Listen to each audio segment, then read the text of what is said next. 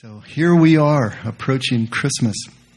And I think what I wanted to do first thing this morning was just go on the record and say, I love Jesus. I love everything about him.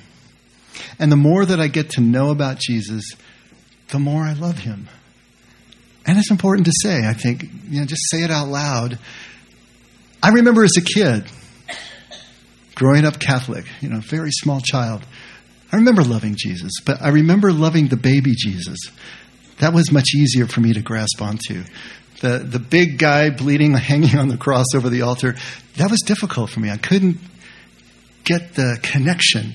It always felt distant. He was up there far away, but the baby Jesus was right here. And I knew all the stories. You know, I knew all the reasons that I was supposed to love the man bleeding on the cross. But it seemed distant. It seemed disconnected. It wasn't something that I could really get my hands around. But I loved Jesus back then. I remember that. And then I got older, I got busier, and it went away. I fell out of love. And I forgot about Jesus. And then I got older still, and a whole series of events that brought me to my knees and brought my life to a, a screeching halt. And then I really wanted to love Jesus again, right? But the problem was that I was desperate to get something. I was desperate for the hurting to stop. I was desperate for Jesus to save me. And that got in the way of me just loving him, of me just knowing him.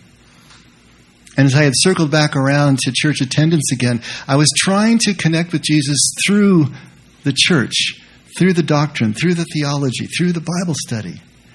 And that got in the way too. It wasn't until the desperation started to ease.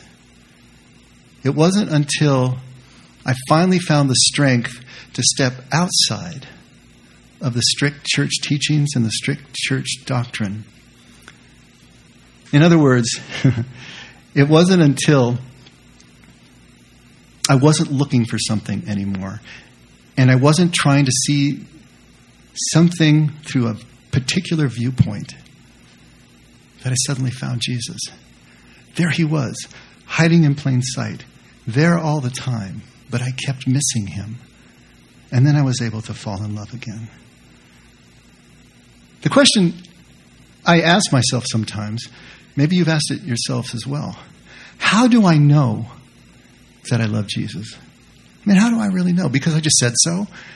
You know, I say a lot of things. We all say a lot of things. Do we mean them all? Do we even know what it is that we're saying when we say it? You know, is because I prayed so. I said the sinner's prayer. I said all the prayers that I needed to pray. You know, is it because I did those things that I know that I love Jesus? Is it because I came a pastor? That would seem obvious. But being a pastor is so conflicted. There are so many reasons that people go into ministry that have nothing to do with anything that we're talking about? Is it because I studied the Bible and studied it really, really hard? It's not that. Is it because I suffered loss in ministry? Well, people suffer loss all the time. That isn't necessarily a badge of love for Jesus either. Is it because I feel the love? Well, to be honest with you, I go long periods of time of not feeling that in love feeling, not feeling that connection. And yet I know that I still love Jesus. How do I know I love Jesus? The only way that I can tell you is that my life right now looks much more like Jesus' life than it did 30 years ago. That's how I know that I love Jesus. There's that saying imitation is the sincerest form of flattery to imitate Christ. The imitation of Christ is a classic of, of Christian theology, Thomas à Kempis. To imitate. I'm not equating myself with Jesus, of course. I'm not saying that, that, that I'm like him. But what I am saying is that he's never far from my thoughts. And that I'm becoming more and more like him, but not in what I do, not the things that I accomplish or do. I'm becoming more and more like him in how I do what I do. And I'm feeling the difference. I know the difference.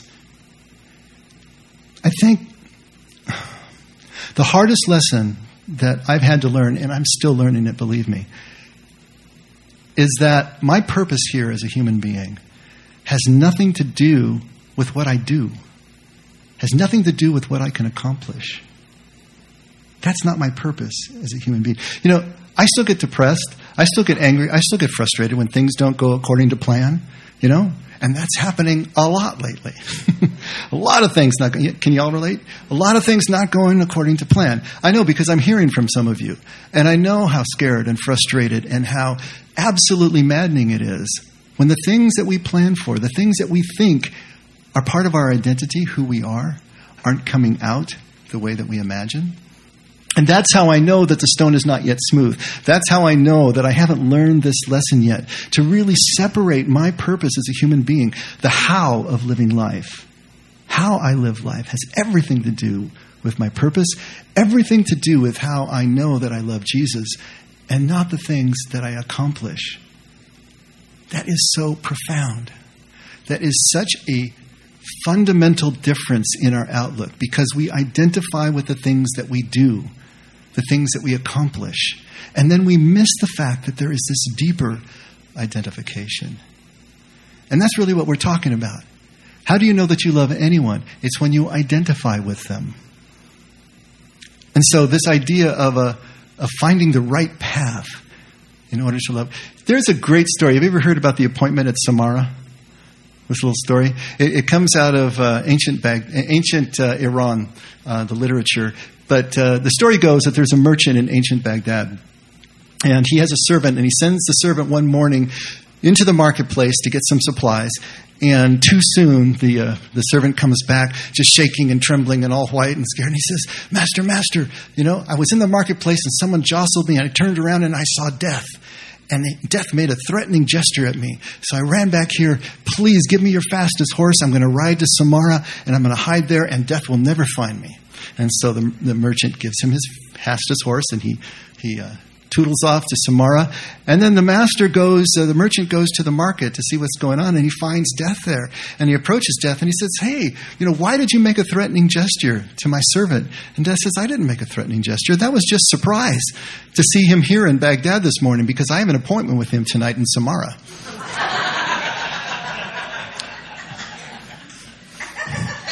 Have you ever heard that sometimes we meet death or meet our destiny on the road we take to avoid it? you know? That stated in the negative is exactly what's going on in the positive with Jesus. We think we have to find the right road to Jesus, the right road, the right way of loving Him. And the truth of the matter is, Jesus is on any and every road that we take. You cannot avoid him. It's not about the what, finding the right what. It's about the how.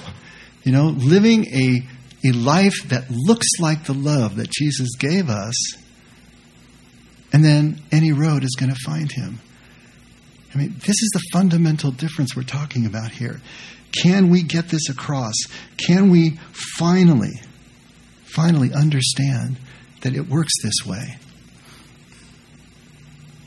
Jesus, and we just talked about this last week, defines followership. He defines someone who really is his follower as someone who loves as he has loved.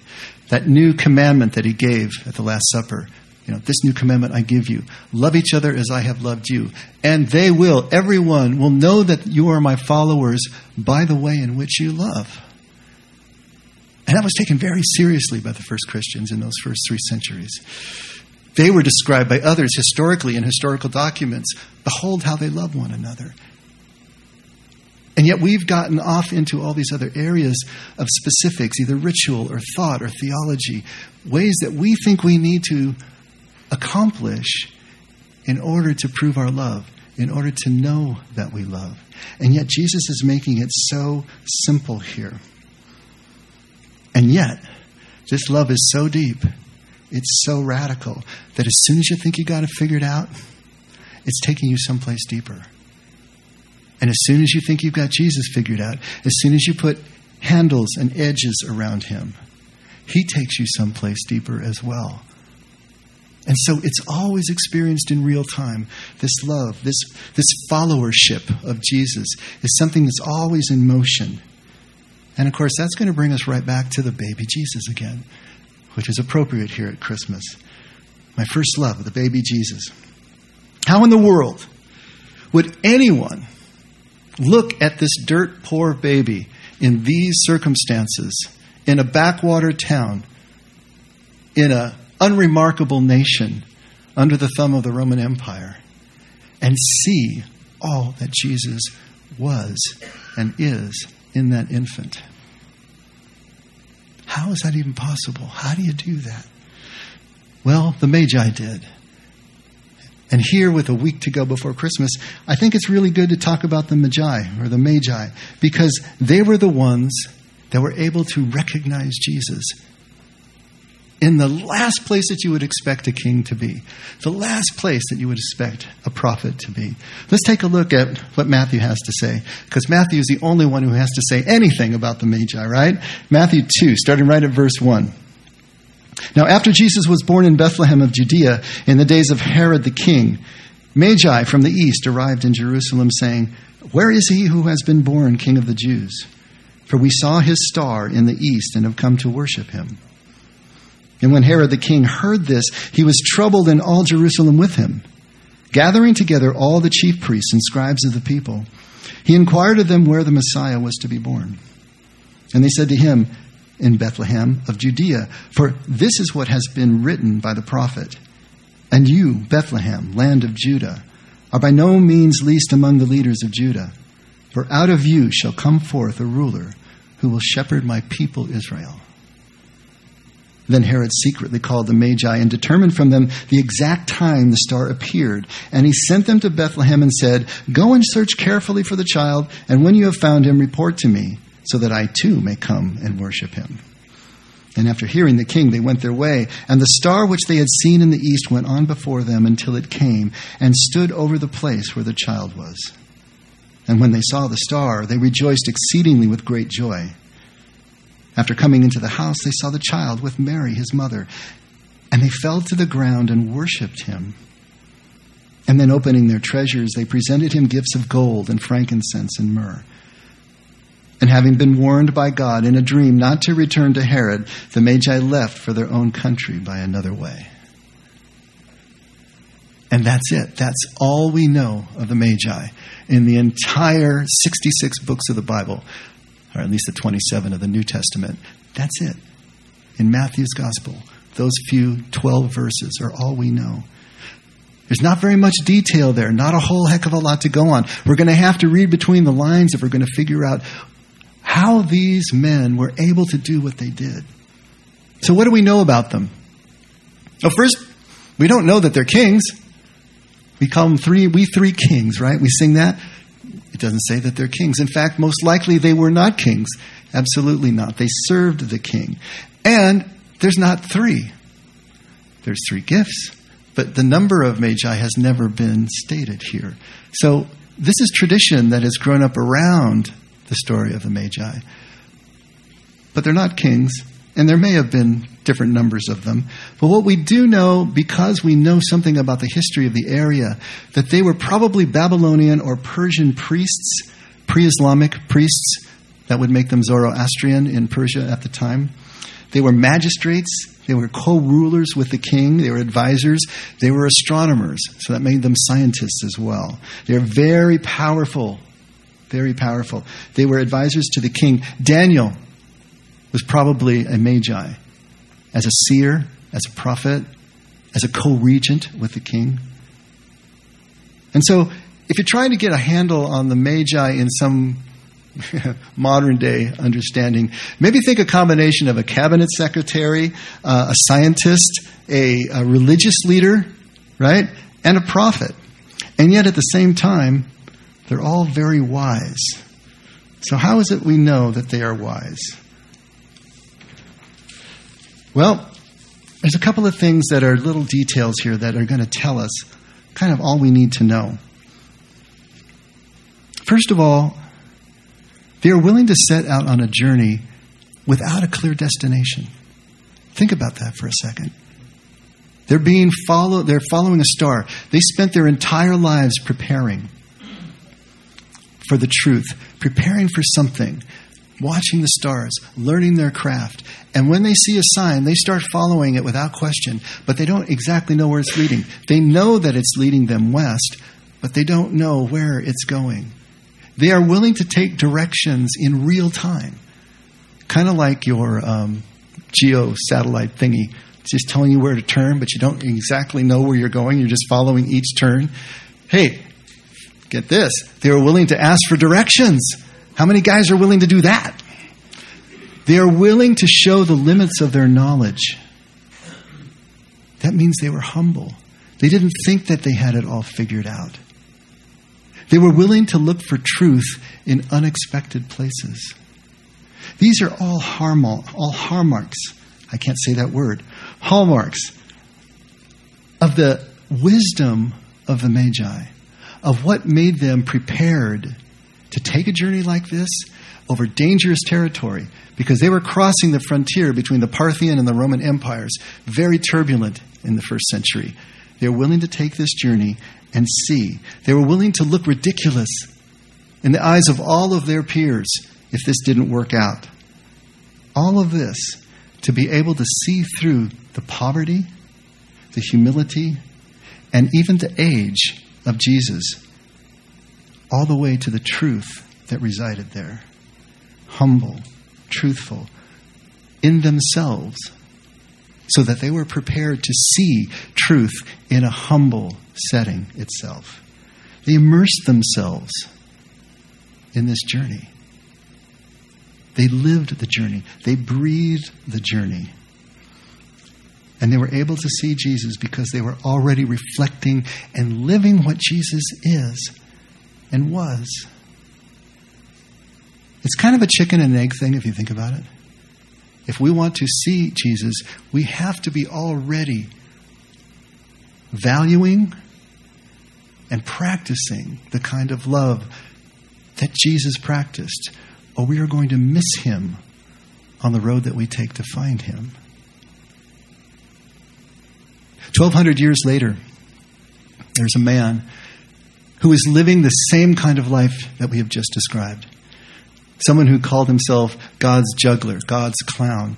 Someone who saw life through this lens where he could call the sun his brother and the moon his sister and death his sister, brother sun and sister moon. And he saw life through this kind of playful lens, humble, forced himself into poverty so that he could live close to the earth and be close to the people that he was serving.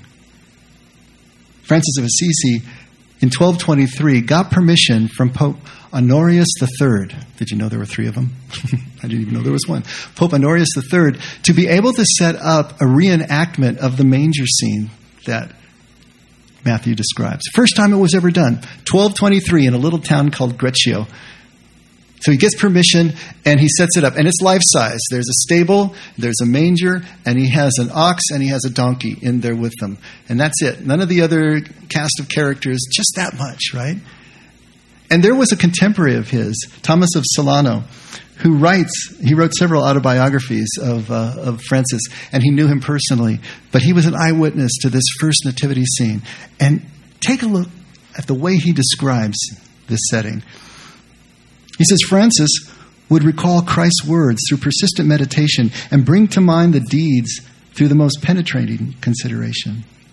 The humility of the incarnation and the charity of the passion occupied his memory particularly, to the extent that he wanted to think of hardly anything else. So, this is just three years before his death. He died at 41 years old. Three years before, he wanted to reenact the nativity scene. And so, the day of Christmas drew near. The time of great rejoicing came. The brothers were called from their various places. Men and women of that neighborhood prepared with glad hearts, according to their means, candles and torches to light up that night. The manger was prepared, and the hay had been brought. The ox and the ass were led in. There, simplicity was honored, poverty was exalted, humility was commended. And Greccio was made, as it were, a new Bethlehem. The night was lighted up like the day, and it delighted men and beast. The people came and were filled with new joy over the new mystery. The woods rang with the voices of the crowd, and the rocks made answer to their jubilation. The brothers sang, paying their debt of praise to the Lord, and the whole night resounded with their rejoicing. And when Francis came, finding all things prepared, he saw it and was glad. He is dressed in the vestments of the deacon, and with full voice sings the holy gospel. A powerful voice, a pleasant voice, a clear voice, a musical voice, inviting all to the highest of gifts. Then he preaches to the people standing around him and pours forth sweet honey about the birth of the poor king and the poor city of Bethlehem. Moreover, burning with excessive love, he often calls Christ the babe from Bethlehem, saying the word Bethlehem in the manner of a bleating sheep. Bethlehem. Bethlehem. See, you, you, you, you can't miss these little details here because this is Francis. This is the essence of his character. He's not worried about looking ridiculous. He was the one who would stand on his head so he could see the world rightly, you know? And you got to picture that too with the robes and everything, you know? It's like, that's okay, it's a little strange. He wasn't afraid of these things. He exulted like David dancing in his underwear before the Ark of the Covenant. You know, it's, it's that kind of exaltation, that kind of abandonment, that kind of immersion that allows these men and women to see beyond expectation to see beyond what their outcomes or, or what they're working for so diligently to the truth that lies beyond, to the truth that is right here, right now, in this moment, immediate, intimate. Not something distant, not something out there. He fills his mouth with sound, but even more with sweet affection. He seems to lick his lips whenever he uses the expressions Jesus or babe from Bethlehem tasting the word on his palate and savoring the sweetness of the word. Francis stands before the manger, filled with heartfelt sighs and overcome with wondrous joy. You gotta love these details. An eyewitness standing there, just taking it all in, so immersed himself, he notices every little bit and records it here. So here's Francis, completely immersed in this, in this experience in the drama of it, the reality of it, reflecting the love that was inherent in this moment, the in loveness of this moment. And so he gets lost in the sensory overload and the power of this moment, and he's brought to tears considering it all, considering Jesus.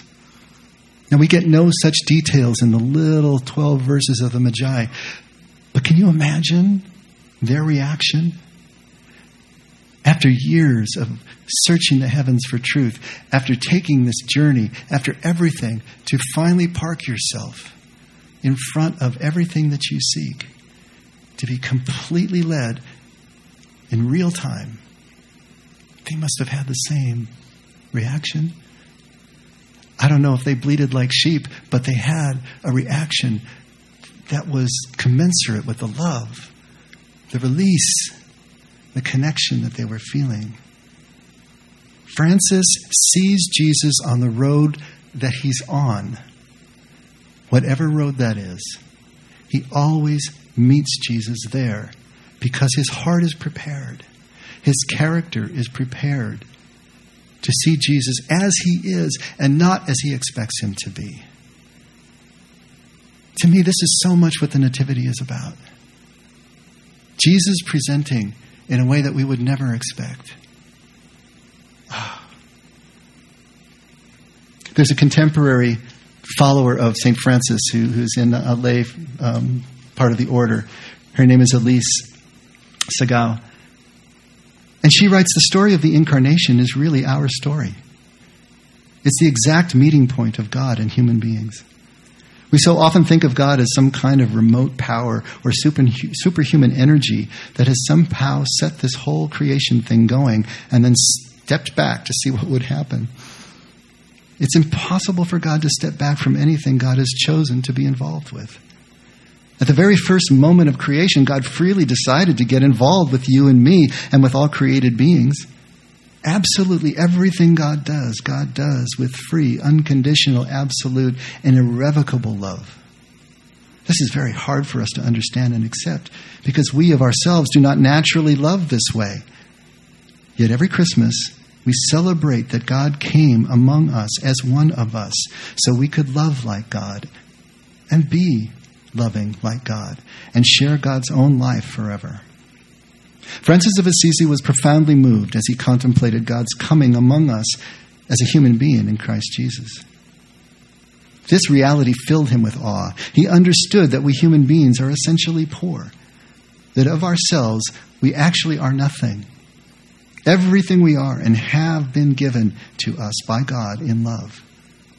We are totally dependent on the God who lovingly and freely created us and who holds us in being. When Francis talked about poverty, this is what he was talking about the recognition of what we are before God. When he thought about this little newborn baby lying in utterly poor circumstances, son of an equally poor mother, it moved Francis to tears.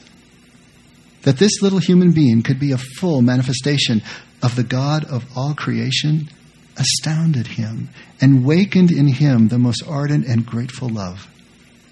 It made him want to laugh and sing and shout and weep. So that is exactly what he did. Francis was a man who really expressed his emotions. For him, the Gospels came alive and were made present in highly charged dramatic action. Word and deed were as one. To know the story was to become a participant in it, to play a role in it, to live it in such a way that its power became irresistible to others. That's it. That's how we know we love when we are immersed in the story of love. When our lives reflect that love. When people are saying about us, behold how they love one another. This is the connection. To be able to see past what we think is supposed to be to what really is. And there's one last story that has become a tradition for me to read. I just love the story, and I can almost never get all the way through it, but let me see what I can do. It's called Trouble at the Inn. For years now, whenever Christmas pageants are talked about in a certain little town in the Midwest, someone is sure to mention the name of Wallace Purling. Wally's performance in one annual production of the Nativity play has slipped into the realm of legend. But the old timers who were in the audience that night never tire of recalling exactly what happened. Wally was nine that year and in the second grade, though he should have been in the fourth. Most people in town knew that he had difficulty in keeping up. He was big and clumsy, slow in movement and mind. Still, Wally was well liked by the other children in his class, all of whom were smaller than he though the boys had trouble hiding their irritation if the uncoordinated Wally was asked to play ball with them. Most often they'd find a way to keep him off the field, but Wally would hang around anyway, not sulking, just hoping. He was always a helpful boy, a willing and smiling one, and the natural protector, paradoxically, of the underdog. Sometimes, if the older boys chased the younger ones away, it would always be Wally who'd say, Can't they stay? They're no bother. Wally fancied the idea of being a shepherd with a flute in the Christmas pageant that year. But the play's director, Miss Lombard, assigned to him a more important role.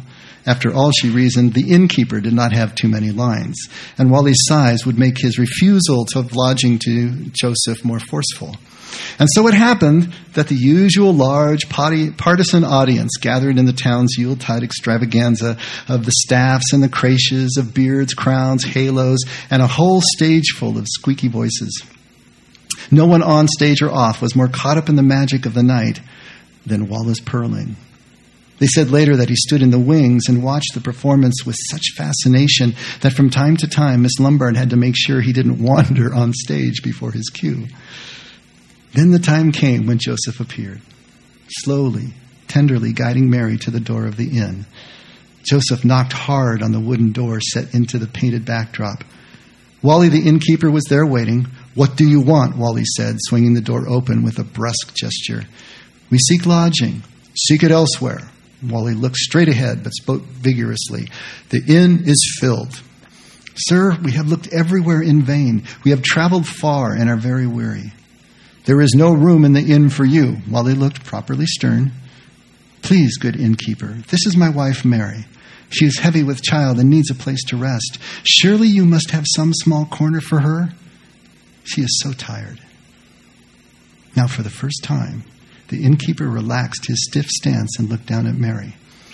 With that, there was a long pause, long enough to make the audience a bit tense with embarrassment. No, be gone, the prompter whispered from the wings. No, Wally repeated automatically. Be gone. Joseph sadly placed his arm around Mary, and Mary laid her head upon his shoulder, and the two of them started to move away. The innkeeper did not return inside his inn, however, while he stood there in the doorway watching the forlorn couple. His mouth was open, his brow creased with concern, his eyes unmistakably filling with tears. Don't go, Joseph, Wally cried out.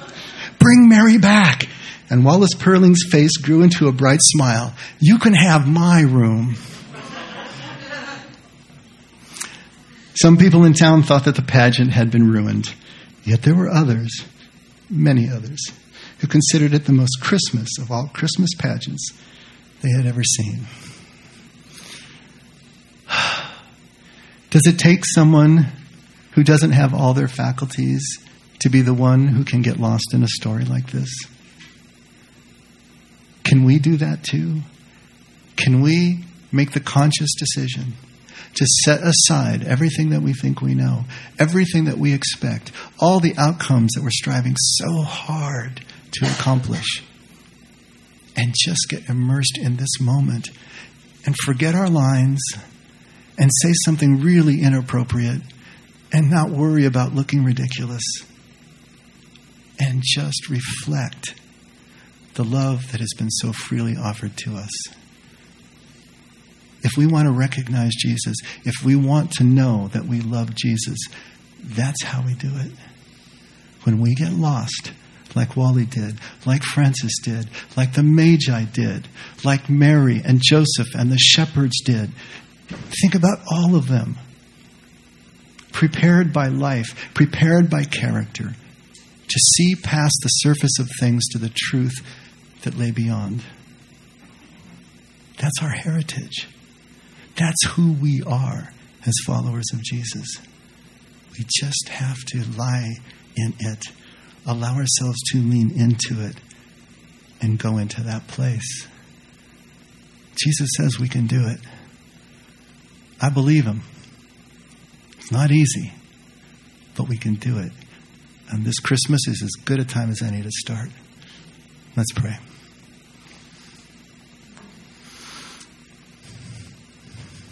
Father, thank you. Just thank you for our scriptures, for the tiny details that have been recorded and preserved and passed down through millennia to speak to us here now and show us another way of living our lives. Thank you for the men and women who found you along the way and stood up and wrote what they wrote and lived what they lived and become models for us as well. And thanks for the people in this room, the people around us that are doing the same thing. All of this, everything that you've given to us, conspiring to allow us to follow Jesus. Father, we're grateful. Take us deeper this Christmas. Let this Christmas be the, the message the symbol, the touchstone, and the reality for us to move into a new place with you, a new relationship with you and each other. Thank you for everything that you do, Lord. Never let us forget. We can only do any of this in return because you loved us first. In Jesus' name we pray. Let's all stand.